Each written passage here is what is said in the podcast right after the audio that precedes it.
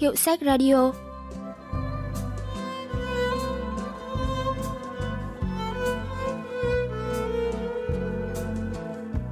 Thanh Tâm xin chào quý vị và các bạn.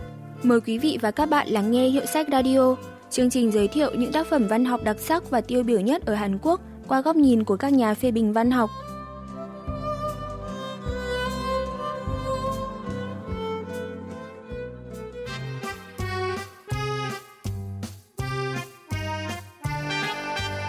Ở trường nữ C, nếu hỏi cô B, vừa là giáo viên của trường, vừa là giám thị ký túc xá, thì không ai là không biết. Cô nổi tiếng là người khô khan, lạnh lùng và tôn thờ chủ nghĩa độc thân. Năm nay cô đã gần 40 tuổi, mặt đầy tàn nhang, làn da xù xì, nhăn nheo, khô cằn, không có một nét nào là giống trình nữ cả. Phải nói là nhìn mặt cô thì người ta liên tưởng ngay tới da còn cả đuối vàng khô bị móc. Cái trán cô hằng đầy nếp nhăn, tróc vẫy từng lớp, mái tóc thì lưa thưa, không thể búi cao hay túm buộc, nên chỉ có thể dùng lược hất cẩu thả ra phía sau. Cái đuôi tóc ngoe ngẫy phía sau nhìn hệt như phân dê. Ngoại hình của cô là minh chứng không thể chối cãi cho tuổi già không phanh.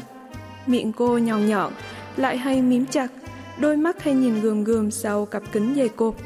Mỗi lần chạm trán là nữ sinh trong ký túc xá đều phải run mình run sợ trước sự nghiêm nghị và hà khắc của cô. Chuyện ngắn Cô giám thị B và thư tình của nhà văn Hyun Shin Gon được xuất bản năm 1925. Chuyện mở đầu bằng những dòng miêu tả ngoại hình của cô giám thị ký túc xá B. Có một thứ mà cô B ghét nhất trên đời này là thư tình. Ký túc xá thì toàn nữ sinh, nên ngày nào mà chẳng có vài lá thư sướt mướt, đong đầy tình cảm nhớ nhung thắm đượm gửi đến. Và người được quyền kiểm duyệt những lá thư này không ai khác là cô giám thị B. Chỉ cần đọc được những câu chuyện tình thắm thiết như thế là cô B thấy mặt nóng bừng, chân tay run lẩy bẩy vì tức giận. Nạn nhân cuối cùng chính là các nữ sinh. Chỉ cần hết giờ học thôi là các nữ sinh sẽ bị gọi ngay đến phòng quản lý và đón nhận những giây phút tra khảo kinh hoàng.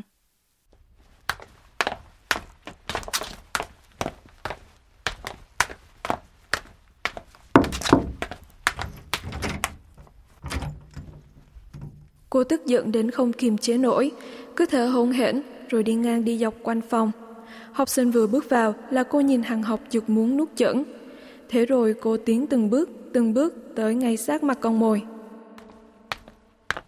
Học sinh rõ là không biết chuyện gì xảy ra, chỉ biết nhìn thái độ của cô mà sợ hãi. Sau một hồi đứng đơ như trời trồng, học sinh mới nhỏ nhẹ cất tiếng lý nhí, nghe chỉ vừa bằng tiếng mũi bay. Cô gọi em ạ. À. Đúng, sao? Cô sẵn giọng, rồi tỏ ý không hài lòng hơn bằng cách kéo ghế và ngồi phịch xuống. Thấy học sinh vẫn đứng, cô bắt đầu thét lên. Em là thú à? Sao không biết ngồi? Vậy là cô và trò ngồi đối mặt nhau, chỉ cách một cái bàn bé tí.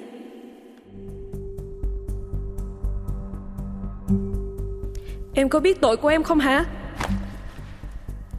Cô lườm học sinh một lúc, rồi mới rút lá thư ra, giơ lên phía trước mũi học sinh và bắt đầu thẩm vấn.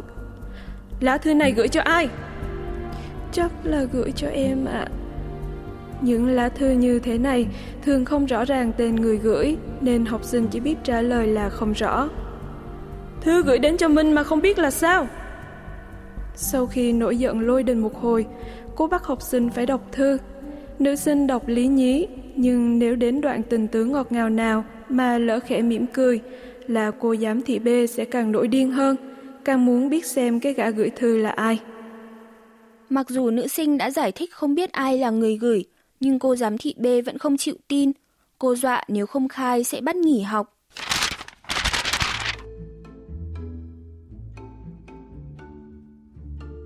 Cô bắt đầu suy luận, chẳng ai lại gửi thư cho đứa con gái không nhớ nổi tên mình. Rõ ràng là phải có việc gì khuất tất, hai người đã gặp nhau ở đâu rồi, đã quen với cậu con trai kia như thế nào. Nếu nữ sinh bí quá mà chỉ biết hai là tình cờ gặp nhau trong buổi liên hoan âm nhạc hay tổ chức quyên góp từ thiện của trường, thì cô lại bắt đầu hỏi sấy kiểu đã nhìn cậu con trai đó như thế nào, thái độ ra sao, nói với nhau những điều gì. Nói chung là cô sẽ đào sới một cách tường tận, chi ly, khiến nữ sinh phải toát cả mồ hôi mà chống đỡ. Sau hai tiếng thẩm tra, cô bắt đầu rao giảng đến khô cả nước bọt, rằng là không thể tin được bọn con trai. Chúng là lũ ma quỷ chỉ rình ăn thịt nữ nhân, rằng là những tuyên ngôn bình quyền, tự do luyến ái, chỉ là âm mưu của bọn ác ma. Thế rồi đột nhiên cô lại quỳ ngay xuống sàn nhà chưa lâu mà cầu nguyện. Nước mắt cô vòng quanh, cuối câu nào cũng gọi Đức Chúa Trời. Cô khẩn khoản thiết tha mong Chúa sẽ cứu vớt linh hồn tội nghiệp, không bị rơi vào bẫy răng của ma quỷ.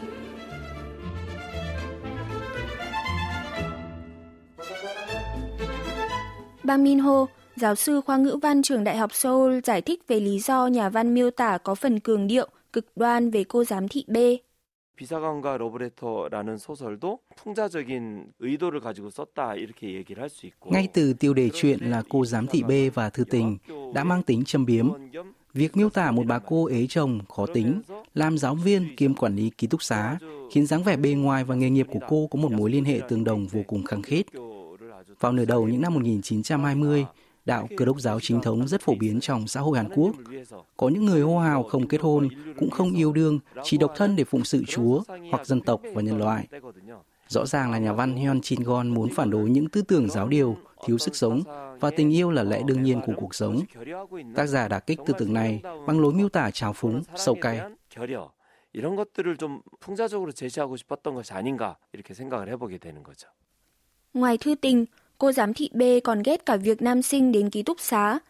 Hẳn nhiên là cô cấm tiệt việc này, nhưng ngay cả bố mẹ, anh chị em học sinh có đến xin gặp con thì cô cũng viện đủ lý do như vì quy định của trường hay đang trong giờ học để đuổi khéo họ về. Các nữ sinh vô cùng bất mãn, coi đây là việc hết sức quá đáng nên đã biểu tình tập thể dưới hình thức nghỉ học. Thậm chí thầy hiệu trưởng cũng đứng ra thuyết phục, nhưng cô B vẫn không hề suy xuyển Nhà phê bình văn học Tròn So Young giải thích các lý do nhà văn miêu tả ký túc xá là không gian vô cùng nghiêm trang, hà khắc. 이 작중에서 배경이기도 한 기숙사는 Trước thời còn đại thì đa phần gia đình sẽ chịu trách nhiệm giáo dục trẻ, nhưng sau thời còn đại thì trường học vừa là nơi cung cấp kiến thức, vừa là nơi dùng các quy tắc kỷ luật để ngôn nán rèn luyện học sinh thành mẫu hình phù hợp với xã hội đương thời. Vì vậy, ở ký túc xá, học sinh luôn bị căng thẳng áp lực vì bị quản lý thời gian và nếp ăn ở, sinh hoạt hàng ngày. Ngày đó, nhiều người thậm chí cũng cảm thấy trường học và ký túc xá giống nhà tù thứ hai Ký túc xá trường nữ lại càng bị quản lý nghiêm ngặt hơn bởi sự phân biệt đối xử với phụ nữ từ lâu vẫn hiện hữu trong xã hội. Nhưng ngoài lý do đó thì ký túc xá nữ sinh vào thời điểm ấy quả là một nơi nội bất xuất ngoài bất nhập. Vì vậy, các nữ sinh trong chuyện không được gặp người khác giới, ngay cả khi họ không biết ai đã gửi thư cho mình thì vẫn sẽ bị phạt nặng. 밖에서 보면 신비한 공간, 안에서 보면 깜빵 같은 곳. 그곳이 바로 여학, 여학생 기숙사였습니다. Dạo gần đây, ký túc xá chỗ cô bê giám thị xảy ra sự việc hết sức bất thường. Cứ đến đêm khuya, từ 1 hoặc 2 giờ trở đi, khi mọi người đã bắt đầu say giấc thì lại thấy phát ra những âm thanh vô cùng kỳ lạ.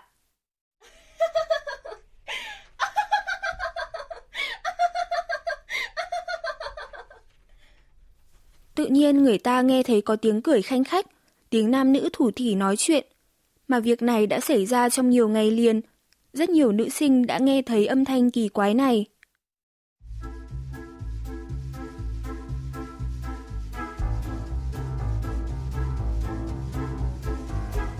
Một ngày nọ, có nữ sinh thức dậy giữa đêm để đi vệ sinh. Nghe thấy tiếng kêu kỳ quái, cô sợ quá nên gọi ngay đứa bạn bên cạnh dậy. Cả ba nữ sinh đều cùng lúc lắng nghe âm thanh ấy. 보고 싶었습니다. Nghe cho rõ đi, âm thanh gì lại phát ra lúc nửa đêm thế nhỉ? Đêm qua tớ cũng giật mình vì âm thanh này đấy. Hay là có ma nhỉ? Trong số này, có một nữ sinh nổi tiếng hay nghịch ngợm trêu đùa các bạn. Cô tỏ vẻ không tin lời bạn nên chăm chú lắng nghe âm thanh. Ừm, lạ thế. Dường như tớ cũng nghe thấy tiếng lạ này ở đâu đó. Chắc là bọn ở phòng bên cạnh không ngủ được nên tám chuyện với nhau đấy. Đúng lúc đó thì...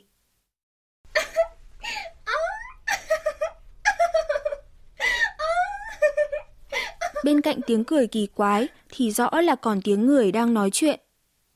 Ôi, anh Thê Hương, thế thì có thích không? Đó là tiếng con gái thỏ thẻ. Nếu em không xúc thích thì tôi cũng vui mà. Em có cảm nhận thấy trái tim anh đang cháy bỏng vì em không? Rõ ràng đó là giọng nam đầy tha thiết. Tất cả lại trở về trạng thái im lặng một lúc lâu. Giờ anh buông ra đi, mình hôn nhau lâu quá rồi mà. Nhỡ có ai nhìn thấy thì sao? Lại là giọng nữ điệu đà. Càng lâu thì càng thích mà. Có hôn đến tắt thở thì anh vẫn thấy chưa đủ dài đâu. Nhưng em đã muốn thì anh sẽ là một nụ hôn ngắn vậy.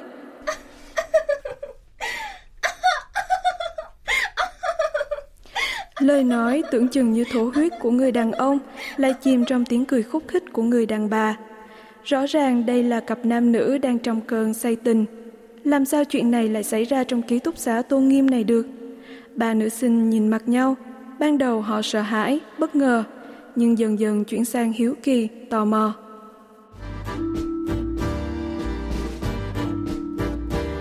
Trong đầu họ nảy ra một câu chuyện tình lãng mạn.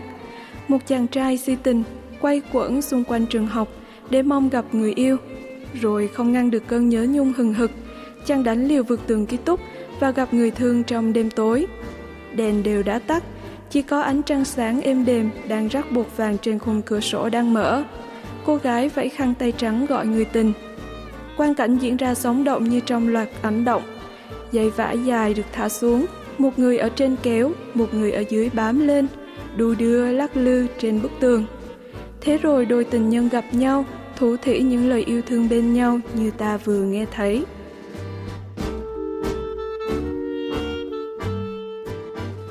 Ba cô nữ sinh đắm chìm trong tưởng tượng về câu chuyện tình lãng mạn, khuôn mặt đỏ bừng. Đúng lúc đó thì... Em không thích, em không thích, em không thích người như anh. Lúc này là giọng đầy lạnh lùng phẫn nộ. Thiên thần, bầu trời, nữ hoàng, mạng sống tình yêu của anh. Hãy cứu vớt anh, xin hãy cứu anh.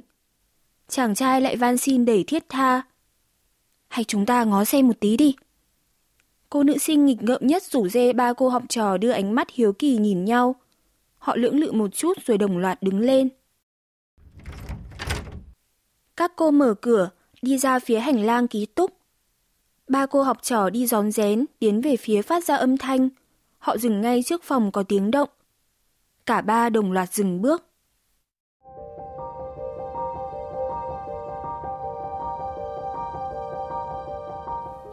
Nơi phát ra âm thanh đó, không ngờ chỉ cách phòng họ có phải bước chân, và chính là phòng quản lý. Nhưng đó là phòng của cô B, người ghét đàn ông như hắt nước đổ đi. Chỉ cần nhìn thấy đàn ông là dễ chừng cô sẽ nhổ nước bọt vào mặt ấy chứ. Ba cô học trò không thể nào tin vào mắt, vào tai mình. Trong phòng lại phát ra những âm thanh eo éo. Thiên thần, bầu trời, nữ hoàng, mạng sống, tình yêu của anh. Em để anh chết khô chết héo thế này ư? Em muốn xé tim anh ra để anh chết ư? Bằng đôi môi mang cả sinh mệnh của đời anh đây. Ba cô nữ sinh không cưỡng nổi tò mò nên đẩy nhẹ cửa phòng cô giám thị B để ngó vào trong.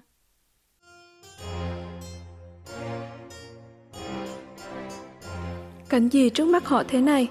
Phòng vẫn chưa tắt điện. Trên giường ngổn ngang những phong bì và lá thư tình gửi đến ký túc xá. Giữa đống hỗn độn ấy, cô B đang ngồi một mình. Tay cô dang ra như thể sắp kéo một ai đó. Cô không đeo kính, nhìn vào một điểm vô định trong không trung. Và khuôn mặt xù xì như da cá đuôi vàng của cô đang tỏ vẻ như cầu xin tình yêu. Môi cô chu ra như chờ đợi một nụ hôn. Miệng cô thì vẫn đang giả giọng nam, lặp đi lặp lại những lời vừa nãy.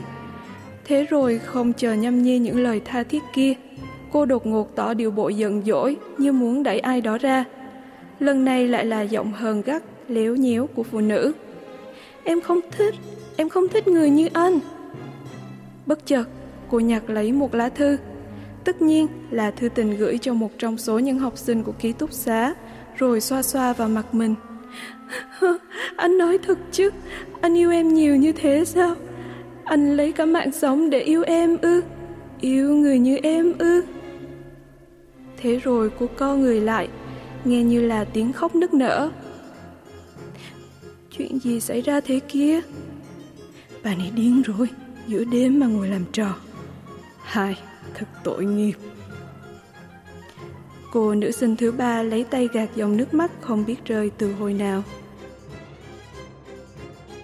Nhà phê bình văn học Tròn Sâu Yong bình luận về chi tiết cuối truyện. 어, 이 기숙사 여, 여학생들이 비사감이 편지 읽는 소리를 듣고 어, 학교 안에 남자가 들어왔나? 이렇게 Nghe tiếng trò chuyện nam nữ mà các nữ sinh tưởng tượng ra cảnh có người đàn ông nào lèn vào ký túc xá. Điều này chứng tỏ cô giám thị B giả dụng năng quá hoàn hảo. Điều đó cũng tiết lộ cô đang ngôn hành bất nhấp. Ban ngày thì cô sống đời khổ hạnh và bắt căn nữ sinh cũng phải tuân theo mình. Nhưng đêm đến thì cô lại bộc lộ những ham muốn đang lên lổi tần sâu trong tâm can. Hóa ra cô giám thị B lại có cuộc sống hay mặt. Cô luôn cố tình kiểm soát ký túc xá nhưng lại là người có nhiều khát vọng tình ái nhất. Cô một lần nghe như cô B đang khóc, chi tiết này lại càng nhấn mạnh một cách chân thực hơn về bi kịch của cô quản lý ký túc xá nữ sinh. 부분이 있는데 이것이 여학생 기숙사의 비극을 한층 더 실감나게 이렇게 전해주고 있습니다.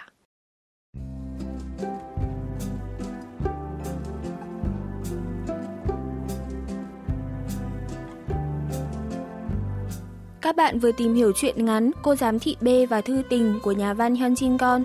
Chuyên mục Hiệu sách Radio xin cảm ơn sự quan tâm theo dõi của các bạn và xin hẹn gặp lại vào thứ ba tuần sau.